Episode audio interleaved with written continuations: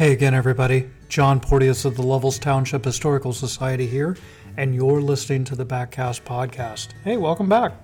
The um, Richard and I have a have a couple of fun guests uh, this week for you. Uh, uh, I got to tell you, probably the most frequent question uh, that we're posed when working at the museum is uh, what's going on with the Grayling reintroduction. So we're going to find out, uh, not necessarily what the current state there is, but uh, get some color and some uh, input uh, into that program uh, with Nicole Watson. Nicole is uh, an MSU uh, doctoral candidate and is completing her theses. she and her husband Tom recently moved from familiar environment of the woods here around Grayling and Lovells to Alaska. So they have a lot of cool things to share with us. I think you're going to enjoy this. So hang out on the backside, and uh, we'll come back and tell you what's next. Thanks, everybody. Excellent. Well, hey, we're uh, with Tom and Nicole Watson today. Richard, uh, a couple of uh, very, very interesting people from our neck of the woods. Not anymore. Ran away to Alaska. Yes, well, they did. They did abandon us. But uh, welcome, Tom. Welcome, Nicole. Hi. Thank you. We're excited to have you. I guess we should probably lead with the lead story there. You you have relocated. The um, you want to tell our listeners uh, kind of what you're involved with and where you're at? Yeah. So um, I'm finishing up my PhD with Michigan State right now, um, which all of my laboratory and field research is done with that.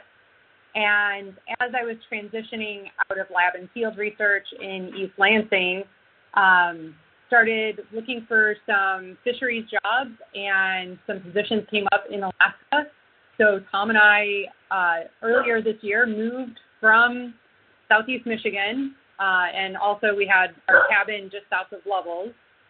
And we moved about 5,000 miles across country in June, and we are in the Valley region in south central Alaska right now.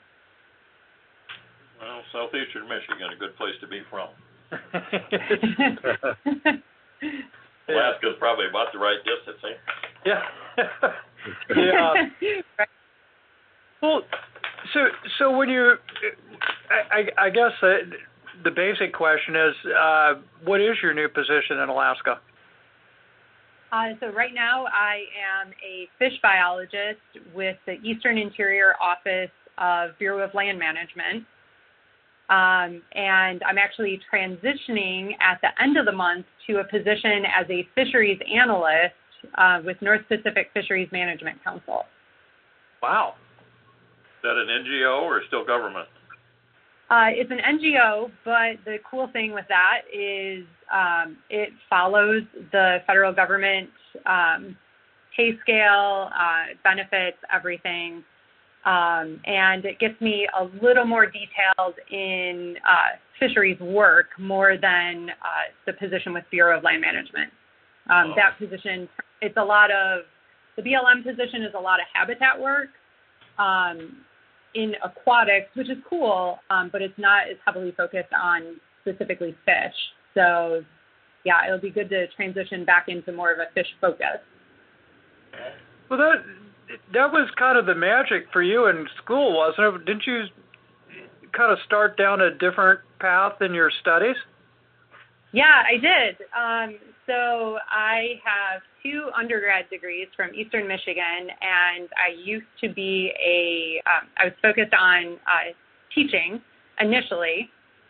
Um, then went back to school for my second undergrad, initially with pre-vet and had a fish biology class, ichthyology, and absolutely fell in love with fish biology, which is where I ended up.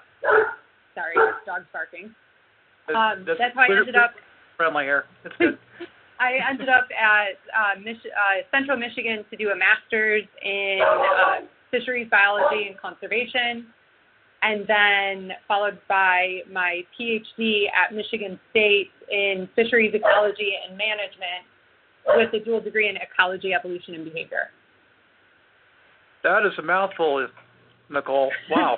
it is. I, I've I joke all the time that at some point I'll put like all of my degrees initials behind my name, and it would be like a super long line. exactly. You could just you know just be like uh, pi to the umpteenth. The, um, right. But yeah, it's been great. You know, just figuring out really what my passion. You know, once I realized that fish were my passion, you know, growing up, I never really knew that you could be a fish biologist um, for your career. And once I fell into that position, I, my fish biology class in Eastern was an elective, and it ended up being an elective that pretty much shaped the path of the rest of my life. That's awesome. That's awesome. Now, yeah. you, well, you did grow up downstate. Um, you guys had a family cabin up this way, didn't you? No, we didn't. Um, we used to come up each summer though, and we stayed at uh, what used to be called Wyandotte Lodge at McMaster's Bridge. Um, wow. So we came up and we stayed up there several times a year. I would come up with my grandparents, my aunt and uncle, my parents, um, and so I spent quite a bit of time up in the Grayling area ever since I was born. Um, and yeah, so it was, you know, it was a tough decision to make to move from Michigan to Alaska. But when Tom and I started coming here for my research with my PhD, um, it felt like home. And um, yeah, we decided to make the jump. That's super. Here we are. Yeah, you did spend a lot of time in Alaska back and forth over the years, didn't you?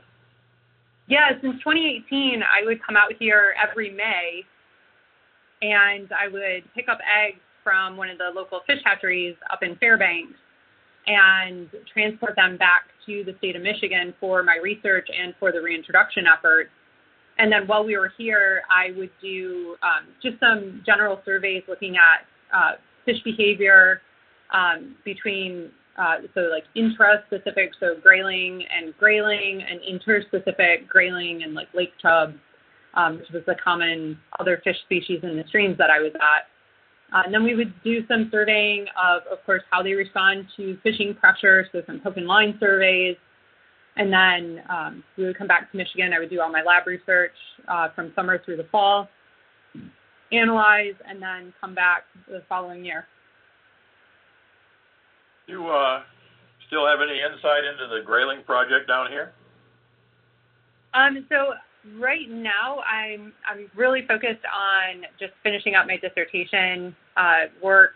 So that was focused on the reintroduction project um, with competition, predation, and imprinting and water choice. Um, regarding what it is still going on in Michigan, so the reintroduction is still going forward in the state of Michigan, and a lot of it is now focused on figuring out just like the fish community structure that exists in the streams that they're considering uh, reintroducing them to. And then also looking at the habitat. So you want to make sure that the habitat's available for all life cycles of the fish, not just incubation and hatch and very early life stage. You want to also make sure that, you know, the juvenile and adult habitat's there, but also there's a conducive fish community structure that will allow for positive growth of both the grayling and not cause any undue harm to the fish community that's currently there. So this is kind of like a do no harm type of reintroduction.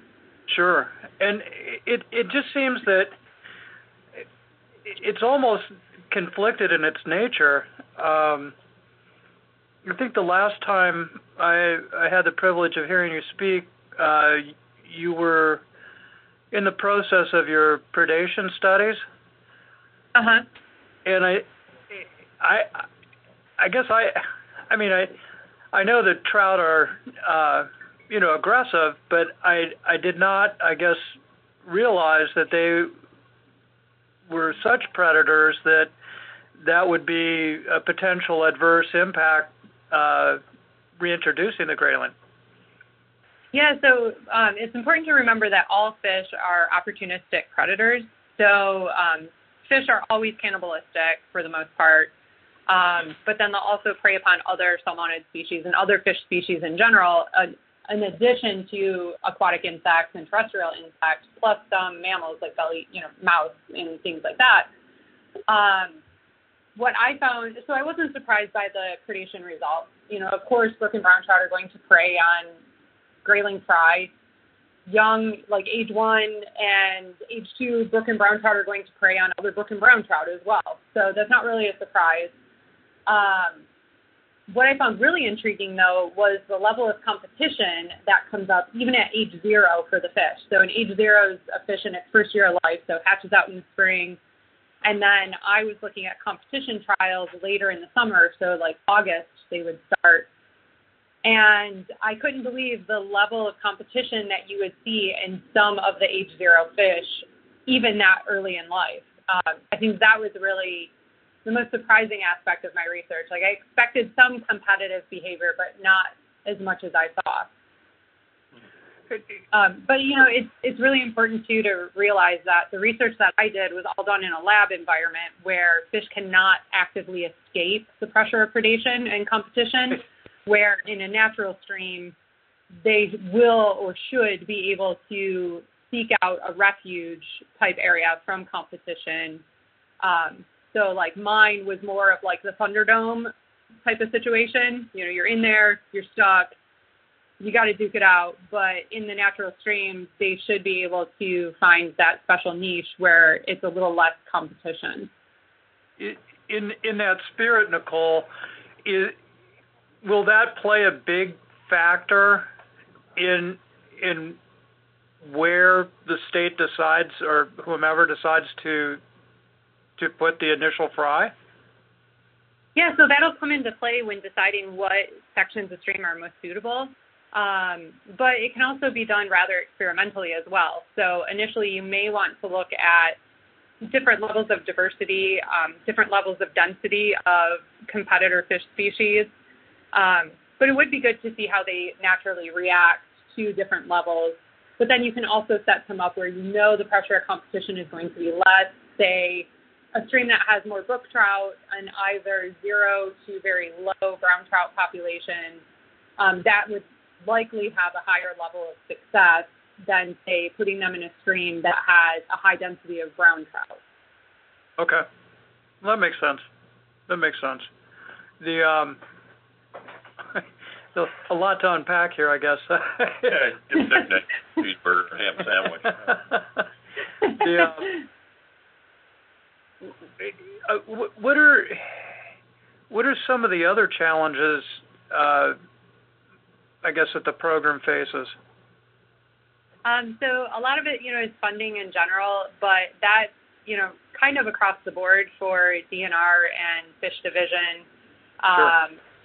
You know, just trying to make sure that you have adequate staffing levels, you can run everything the way it needs to be. You know, that can really come into play. So that's where um, the kind of like grassroots aspect of the grayling reintroduction comes in. So, for example, um, I actually received the majority of my funding from a um, private donor and uh, with the Wenger Foundation. So, they funded my research for three years. And then um, Ironfish Distillery assisted in funding my research as well through their uh, rye whiskey and their their bourbon. So part of the proceeds for every bottle sold went to help fund my research. So that's kind of like my claim to fame is I'm a PhD student that was funded by a distillery. Um, I, I think that that's a great angle and not one that many people can say. exactly, and the spirits are really good too. Um, we're actually a little bummed that so far we haven't been able to find them here, but they're trying to see if we can get some shipped out this way. yeah, yeah. well, we have to see if we uh, see what the regulations are about shipping you some. The uh, it, it's right. I'm actually familiar with that distillery and uh, I've had some of their product. They do a nice job. Yeah. Yeah, they do, and really supportive of the research aspect. You know, and that's one of the big things too is being a little more careful with the reintroduction this time instead of just treating grayling like any other fish that you rear in a hatchery and then just stock them at fingerling or yearling.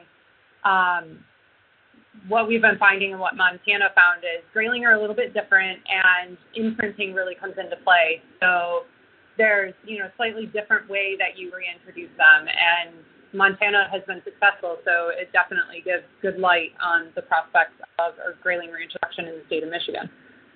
Now, the the trick that they're using in Montana is that I don't want to oversimplify it, but it it it seems pretty simple uh, when you think about it. It just um, is it some kind of like terraced uh, system of uh, five gallon pails or something?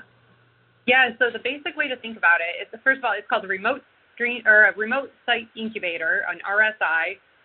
And what it allows is the you put the eggs in when they're at eyed egg stage, which literally is a fish egg that has developed eyes. So you call it an eyed egg phase.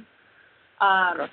And that allows for imprinting to the water, so it's familiar where they're going to be stocked, and it gives you um, less chance of out, rapid out migration. So the way it basically works is you just plumb in a system, and you can use, um, for example, like a five gallon bucket, and you just kind of rig up the bucket to where there's an inflow into the bottom of the bucket. It goes through some uh, like biomedia, some gravel, um, mm-hmm. an air diffuser, and then you have a net screen or a mesh screen towards the top, and the eggs go on top of there. It's covered, and there's an outflow towards the top as well. So once the fish hatch and they're ready to swim up, they just swim out the outflow and go right into the stream which you want them to reintroduce to. And grayling have a very short incubation period, so eggs will be in that uh, site incubator for a very short period of time before the fish are hatching.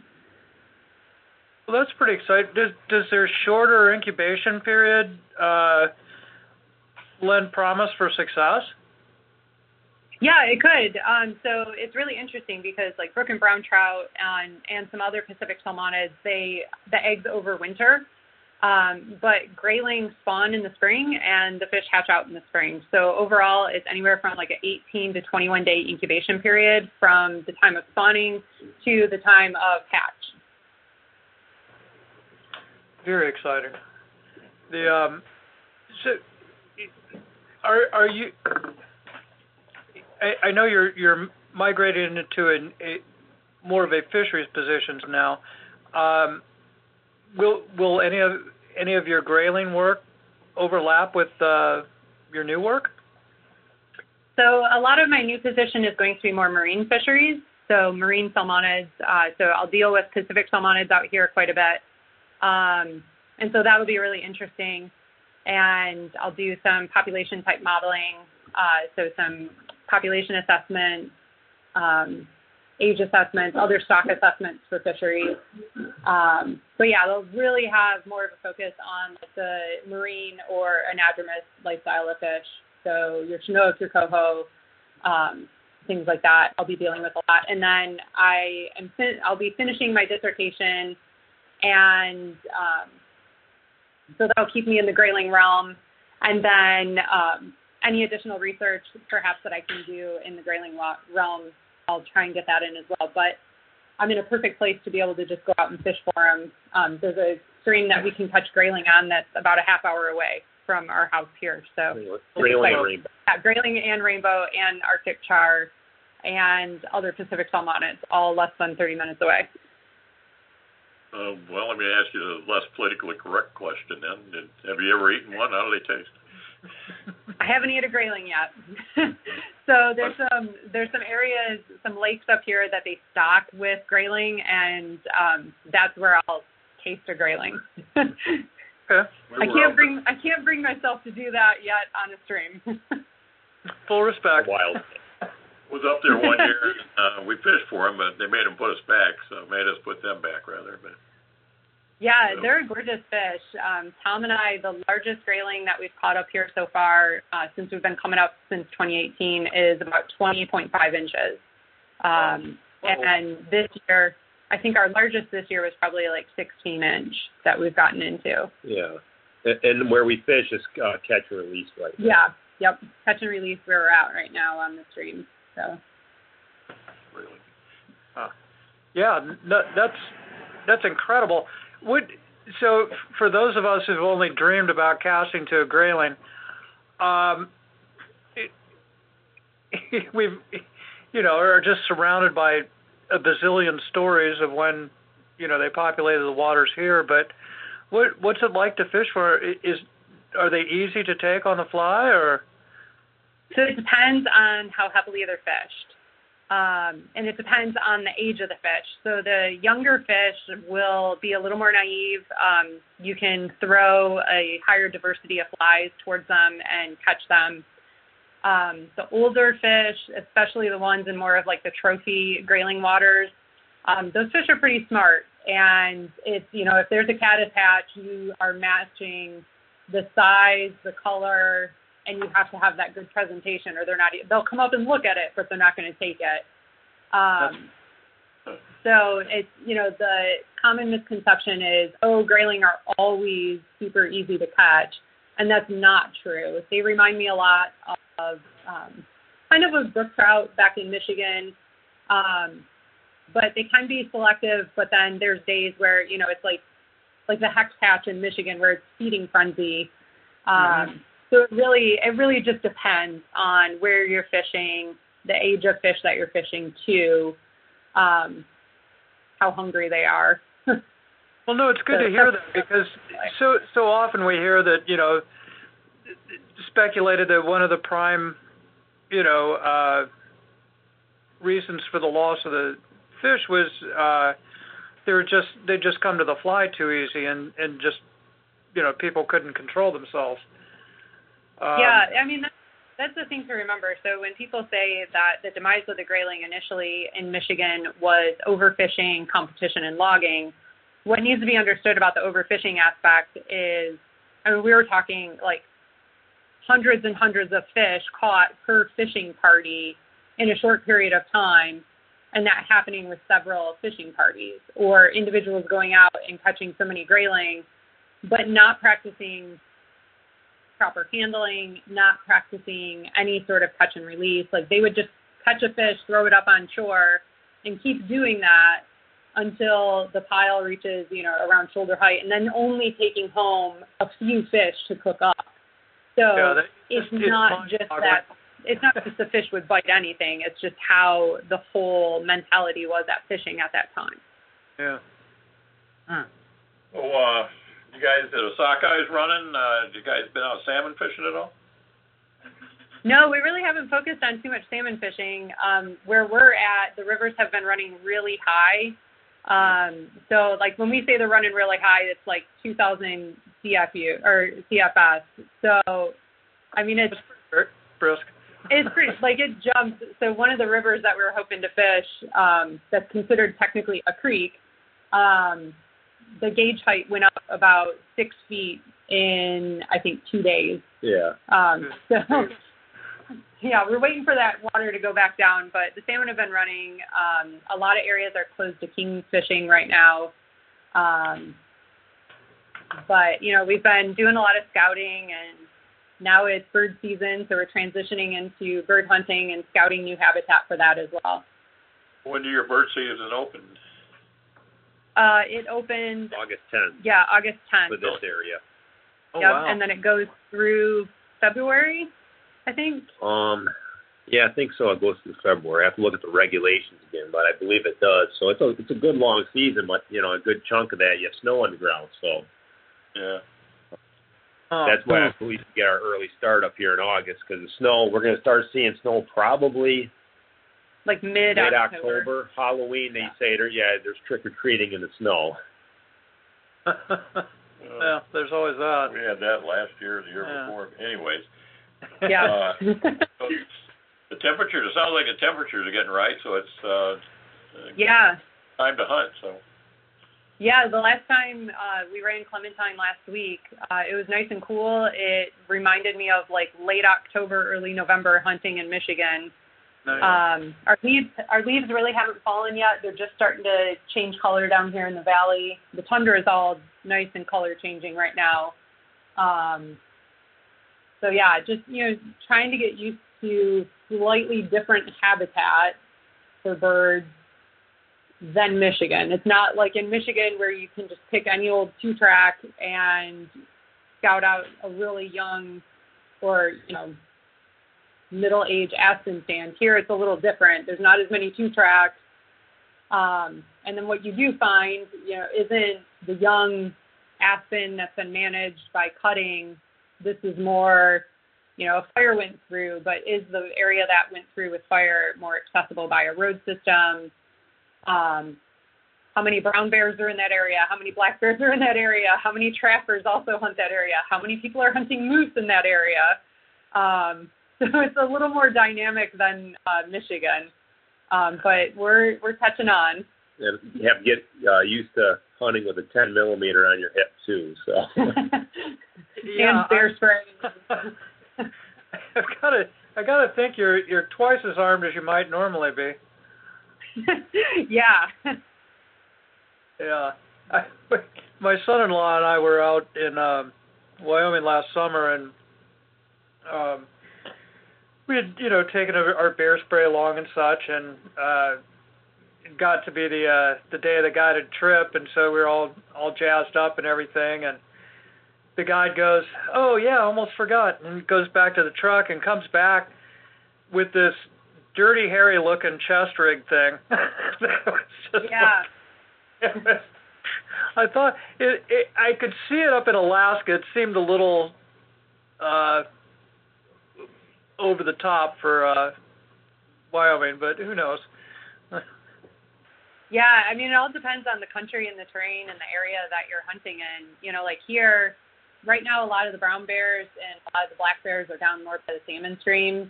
Um, so you know, there's there's things that you got to get used to hunting here, and even like when I go out and do field work, um, I was just out in the field last week, and where in Michigan you just drive up to the site that you're going to survey. Here, there's areas that we go and survey, and you access them only by a helicopter, um, and you know it's you don't have cell service. So when we walk out the door here and we go to hunt, one of the first things that I do when we get to the area we're hunting is I send my sister a text message on my Garmin InReach and say, hey, you know, here's my tracking, here's the link for it. I'll send you a message when we get done hunting. So, you know, somebody should always know where you're at. And you yeah. you never walk out the door here as much to hunt or to hike or to fish without your InReach and your bear spray. Um, so, you know, those are things that it took a little bit to get used to and making sure you have them on you. Um, but it starts to become habit pretty quick. Sure.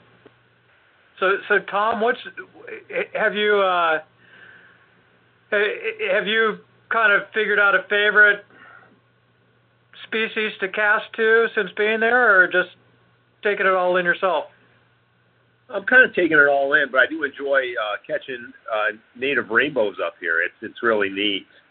Um, I think one thing that um, a lot of people were asking, especially back home, about grayling competition, they were asking about what about rainbow trout?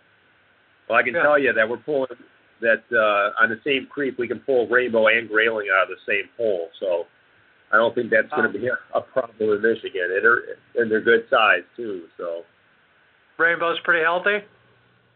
Oh yeah.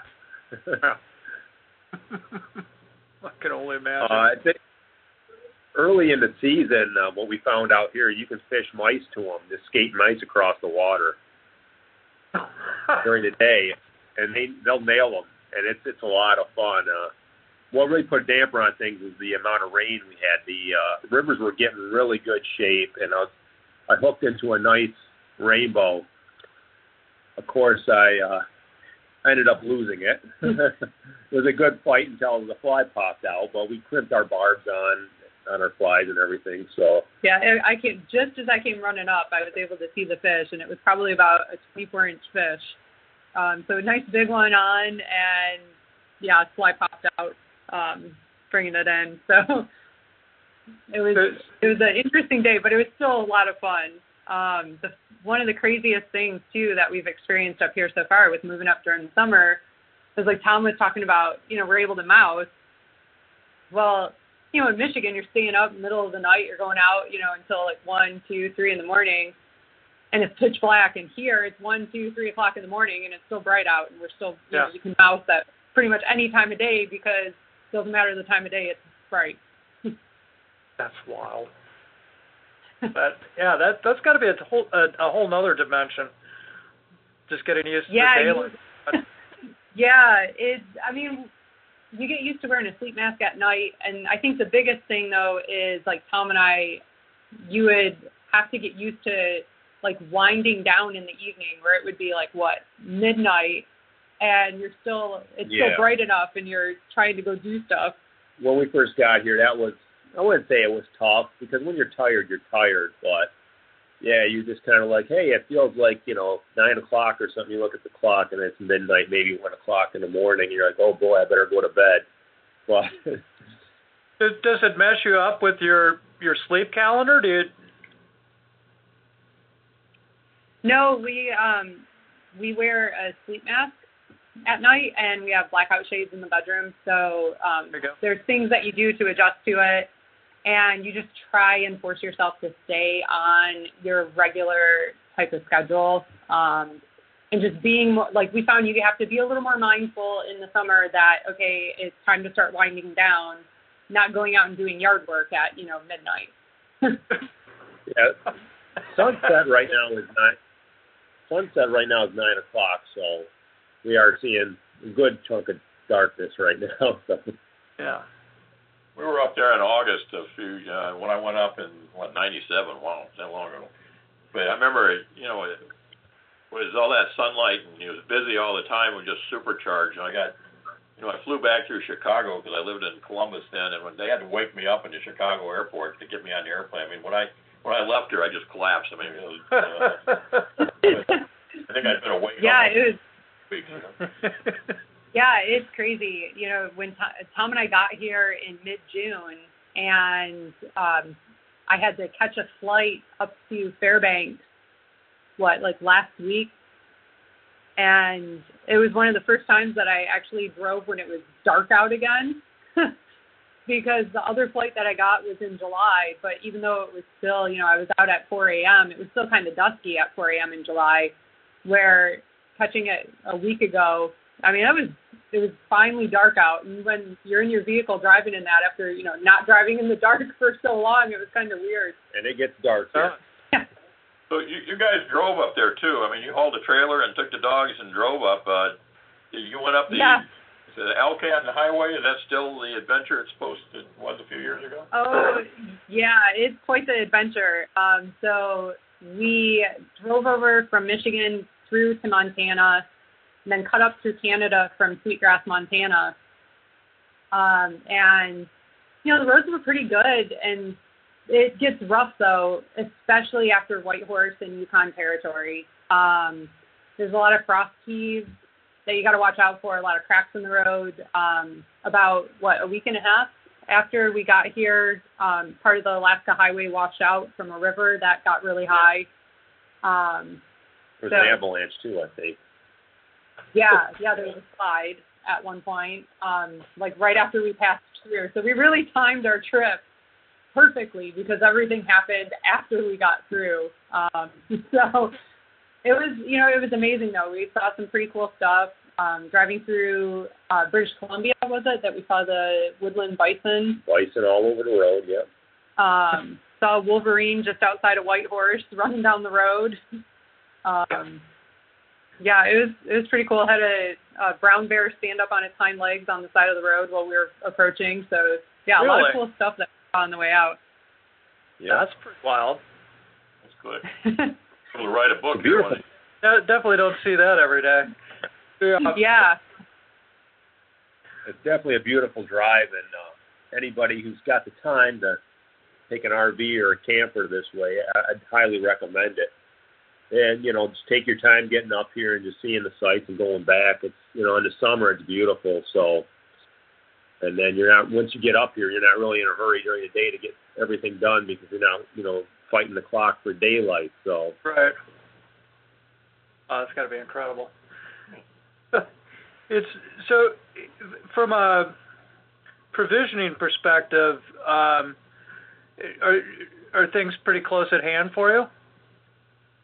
Oh yeah, um, where we are in the valley is uh, kind of a more populated area. Um, where our house is is, I mean, our area that we have here is partially wooded. Um, on our walk yesterday with the dogs, we had spruce grouse right there in the road in the subdivision. Um, Nice. So it's really nice and quiet, but you know, we're 20 minutes away from town and you have everything you need. Some things are easier to get in Anchorage.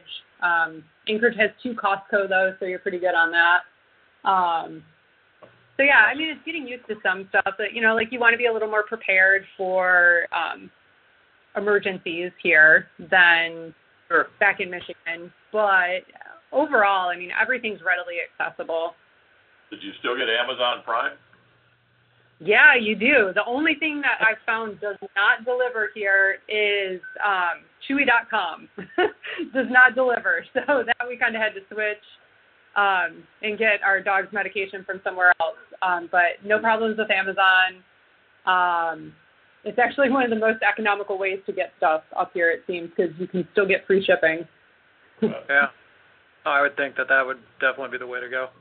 That's amazing. Yeah. Well, so let's let's cycle back to Michigan for a second.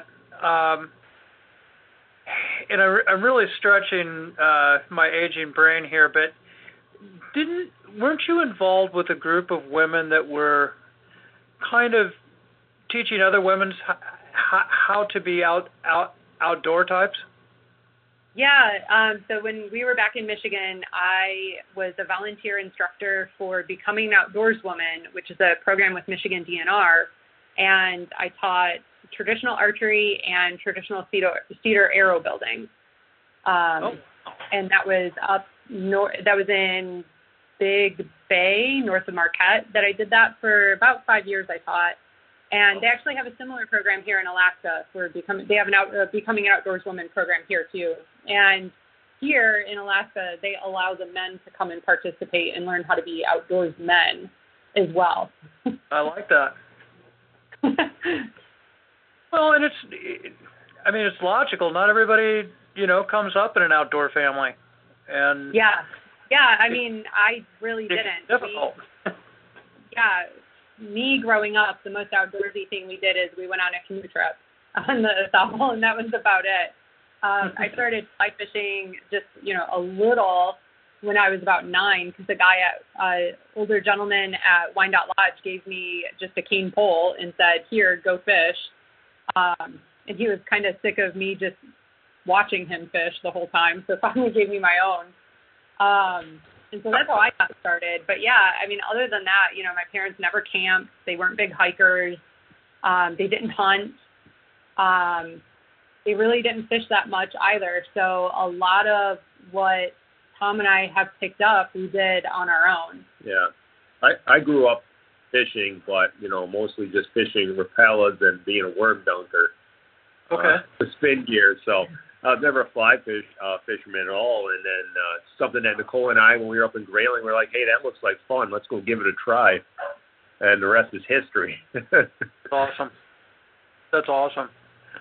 Well, and, it, and I think it, it goes to show that you don't have to be born with a rod in your hand, uh, right? To to to end up appreciating and having passion for the for the outdoors. Let alone in your case, making a career of it. Yeah, definitely. You know, like I said, growing up, I didn't know that you could be a outdoor biologist, you know, or go into any sort of ecology. I didn't know that those jobs were available growing up. Um, and once I found out about it, yeah, it you know completely formed my path. I, it's just so awesome because I, know, it's a similar type of thing. It's like, who knew that I guess it, I, I'm going to blame the guidance counselors at high school. It, it, was just not yeah. a really good job of it of outlining different, you know, outside the box opportunities. Yeah, it's completely true. And a lot of times, um, what I've noticed, especially like undergraduates at universities, don't know is going into one of the like biological type fields. So like wildlife biology, um, ecology, fisheries, things like that, a lot of times you can find your master's degree or even your PhD fully grant funded to where once you go through your undergrad, your master's and PhD are totally paid for. So you can, if that's your passion, so speaking out there to any of the undergrads that are interested, um, you can get your master's degree fully funded to where you are paid to do your research and your tuition is paid for by the university. And you may end up teaching a little bit, um, but you can get either a teaching assistantship or a research assistantship, but then you're not paying tuition out of pocket anymore. Well, so you're you're getting a free education and practical experience all at once. That's pretty yeah, awesome. exactly. You know, you're learning you're learning to think scientifically. You're forming your own research programs under a guidance council um, and under your advisor. So it really forms you into a well-rounded scientist yourself. Um, and you do. You get that practical experience. You're getting paid to do your research, and yeah, it's it's an excellent program to be in. Well, when, when we first started uh, on our conversation today before we went on the air, they, uh, you were mentioning that uh, you guys were going to head out and uh, try and stir up some grouse, um, and then. Uh, uh, and I apologize. Would you say uh, it was on the on the agenda for tomorrow? Um, so we're thinking tomorrow, tomorrow we might go up to um, one of the higher country areas and hunt some tundra uh, ecosystems for ptarmigan. That's just got to be bananas. yeah. So Clementine at age two. Yep. So Clementine at age two is going to be able to go out and hunt sharp-tailed grouse, ruffed grouse, willow ptarmigan, rock ptarmigan, and white-tailed ptarmigan. Um, and sharp-tailed grouse maybe later this uh, next month, possibly Indian too. Interior. Well, she's gonna be well rounded anyway. Yeah. Yeah, she's she's brilliant. Her drive to hunt is phenomenal, and she's you know she's a fun dog. Um, we do cross training in the off season and during the season. Um, so she is now officially an Alaskan type dog with her own X-back uh, sled dog style harness that she got fitted for, and she runs with us every day. And we're going to um, potentially be uh, training her with a sled dog team. Um, what kind of dog is she runs with them. What was that? She's a setter, right? Yeah, she's a Ryman type setter. Uh, well, she'd be big enough. Or Yeah. be. Oh, Yeah. de- yeah, definitely. So um, there, the people who are actually here doing our landscaping, um, it's two twins. The women al- also compete in the Iditarod every year and some other sled dog teams uh, in races. And um, they have their own team, and they actually they saw Clementine and her drive, and said they thought it would be fun to hook her up with some of the younger dogs and take them for a run and see how she does. I'll, I'll tell you, it's a blast. We um, we have some friends that uh, uh, run run a sled team, and it's so.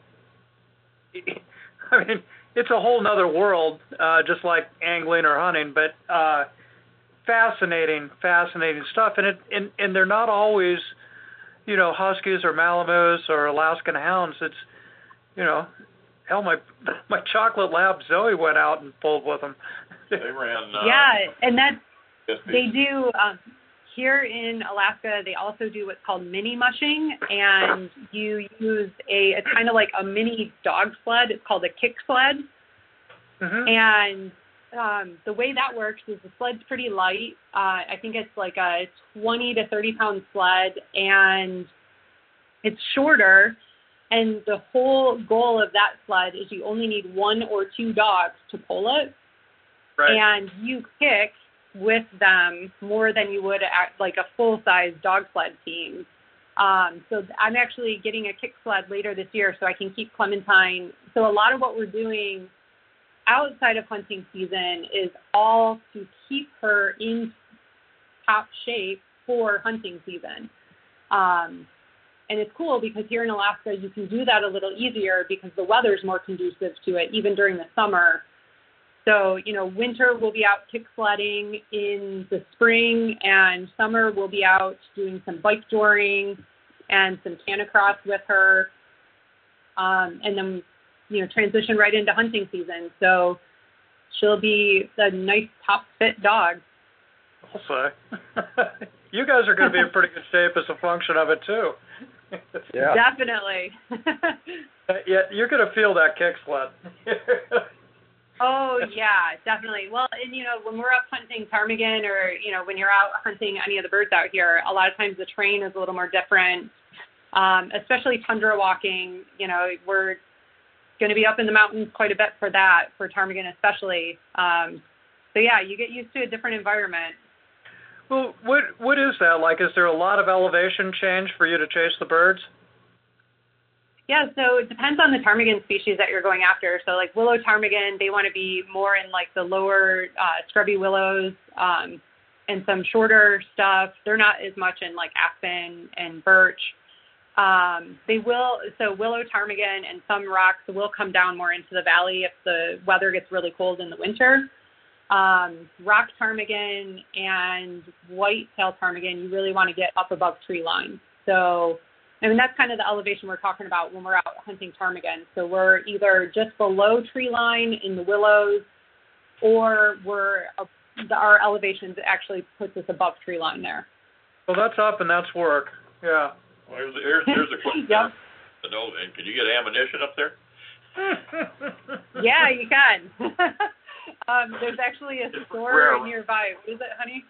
Three Bears. Three Bears Market. Uh, so we have a Three Bears Market up here. It's a chain, and you can get anything from you can go buy a, a, a brand new shotgun or a rifle and walk out with um with spinach from the store kind of like your all-purpose store. You know, you have your gas station, your grocery, and your gun area. So you know, it's a little uh, type thing. You got to go to the hardware store to get a pizza and a bakery. Yeah.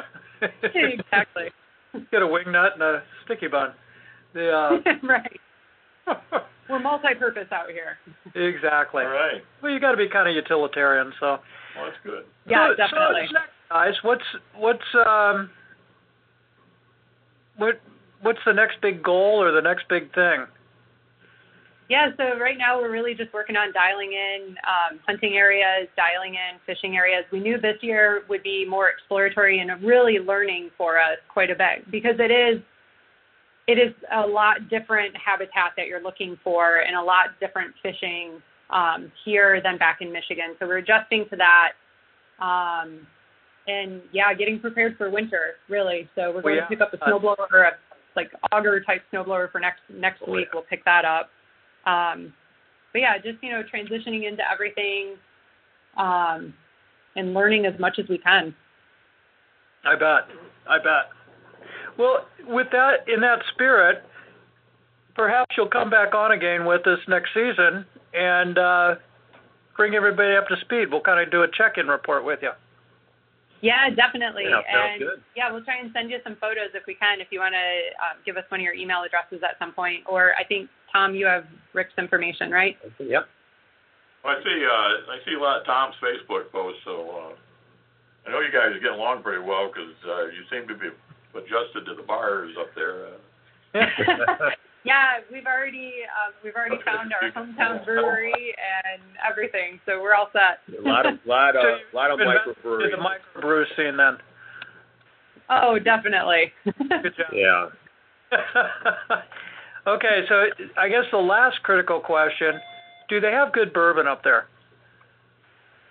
Um, there's we're so we're still trying to find a more hometown distillery, but Anchorage has a good distillery called Anchorage Distillery, um, and we had some of their spirits. They were really good. They're whiskeys, right? Yeah, rye whiskey is really good. And then Dry Fly is from Seattle, Washington. Yeah, Dry Fly is good. Um, Yukon Brewing had a distillery over in uh, Whitehorse that was good. Um, the other cool thing about here is like you know, if we want to go to Anchorage Distillery, like, you know, when our anniversary is coming up or something, um, we can yeah. also go to a hot spring and then hit the distillery on the way home. So it'll be a pretty cool day. That's awesome. Well, so I mean, in in the spirit of bourbon, people can uh, try spirits from Ironfish, And uh, yeah, Iron, Ironfish has a new one that they just released too, the Mad Angler. Um, oh, so there that one's good. That one's a rye whiskey that they have. Um, and I've kept in touch with Richard Anderson, one of the owners of Ironfish, um, and he's doing well. So yeah, definitely go drink some Ironfish for sure. Drink it for us. They've got a neat little outfit over there. It's a, a pretty property and uh, a nice place it for an event and good products. And then, you know, it, it's, we'll stay with the bourbon theme for a second. Just uh, for our pal Karen, um, I think that uh, the local TU chapter still has some of their single barrel left um, available through the old dam store. So Yeah. Nice. there's a yeah. plug for our Mason Griffith uh, TU chapter. Well, I got a bottle to send to Chuck in Ohio, so uh, Oh, there you go. Well, we'll have to. It's already 6:25 where you are. We're we're hoping to do a toast later for us. It's only two twenty-five here, so. Yeah. yeah. Well, I, we're we're going to say thank you and let you get out and uh, round up some birds. But in all sin- sincerity, thank you so much for taking time of your day and checking in with our listeners and uh, bringing us up to speed on all the cool and neat things that are happening in your lives. Yeah, definitely. Yeah, thank Thank you you very so much for having us. We really appreciate it. It's good to keep touch back home. All right. Be careful. Thanks. Thanks. er- All Now, thanks. Well, that's about 12 kinds of cool. Um, I think many of us would enjoy uh, sampling a little bit of Tom and Nicole's life for a few days. I'm not sure if any of us are cut out to do it full time, but uh, nevertheless, fascinating opportunities. So know that we'll check back in with them. Great people and good fun.